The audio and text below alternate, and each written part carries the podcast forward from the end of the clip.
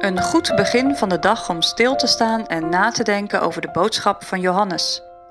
Mooi dat je luistert. Deze week met Gemma Snoei.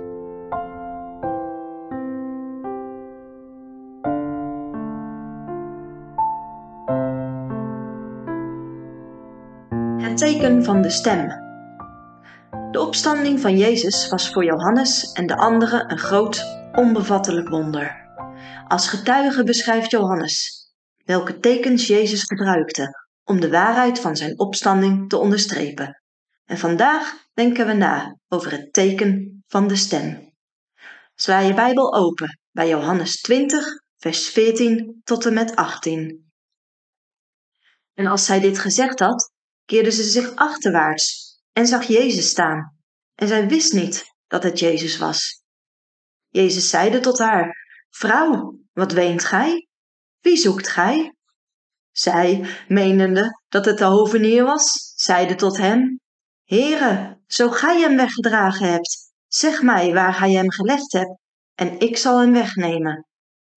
Jezus zeide tot haar: Maria. Zij zich omkerende, zeide tot hem: Rabboni, het welk is gezegd: Meester. Jezus zei tot haar: Raak mij niet aan, want ik ben nog niet opgevaren tot mijn vader, maar ga heen tot mijn broeders en zeg hun: Ik vaar op tot mijn vader en uw vader, en tot mijn God en uw God. Maria Magdalena ging en boodschapte de discipelen dat zij de Heere had gezien en dat hij haar dit gezegd had.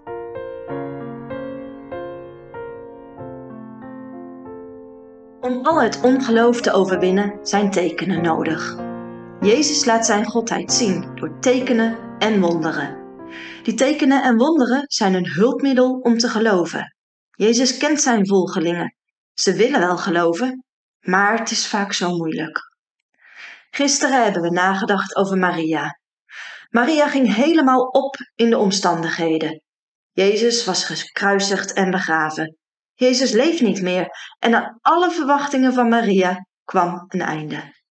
Ze gaat naar het graf om te rouwen en dicht bij haar dode Jezus te zijn. Ze wil zijn lichaam nu nog balsemen, omdat daar tijdens de begrafenis geen tijd meer voor was. Het valt mij op dat Maria in haar liefde echt alles voor Jezus wil doen.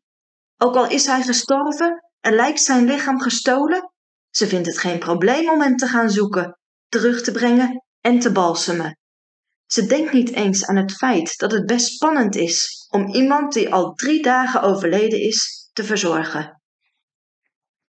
Bij het graf wordt Maria aangesproken door twee engelen. Vrouw, wat weet gij? vragen de engelen haar. Maria geeft antwoord. Omdat ze me heren hebben weggenomen en ik weet niet waar ze hem gelegd hebben. Dan draait Maria zich om, van de engelen af ze is niet verwonderd dat ze engelen ziet. Ze is niet bevreesd. Ze loopt weg om haar dode Jezus te zoeken. De engelen kunnen haar immers ook niet helpen. Dan hoort Maria een stem. Ze draait zich om. Er staat iemand bij haar. De man stelt Maria dezelfde vraag als de engelen.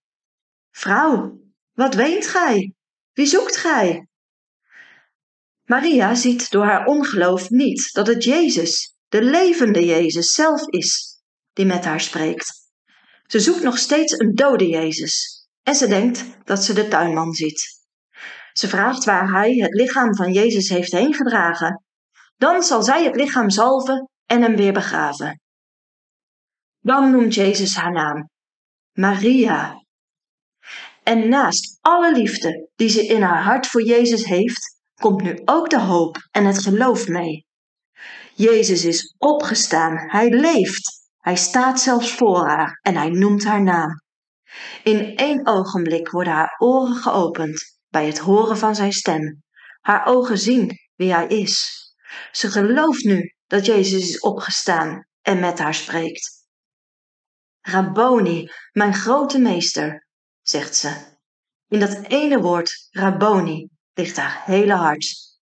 Het overwinningsteken van Jezus' stem brengt Maria tot het geloof. De weggerolde steen, de doeken en de engelen konden Maria niet overtuigen van Jezus' opstanding, maar zijn stem werkt het wonder in haar hart. Ze wil Jezus aanraken, omhelzen, aanbidden, maar dat staat hij op dit moment niet toe.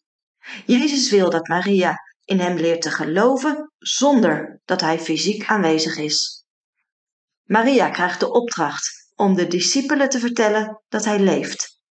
Voor de tweede keer in die vroege morgen gaat Maria naar het huis van de discipelen.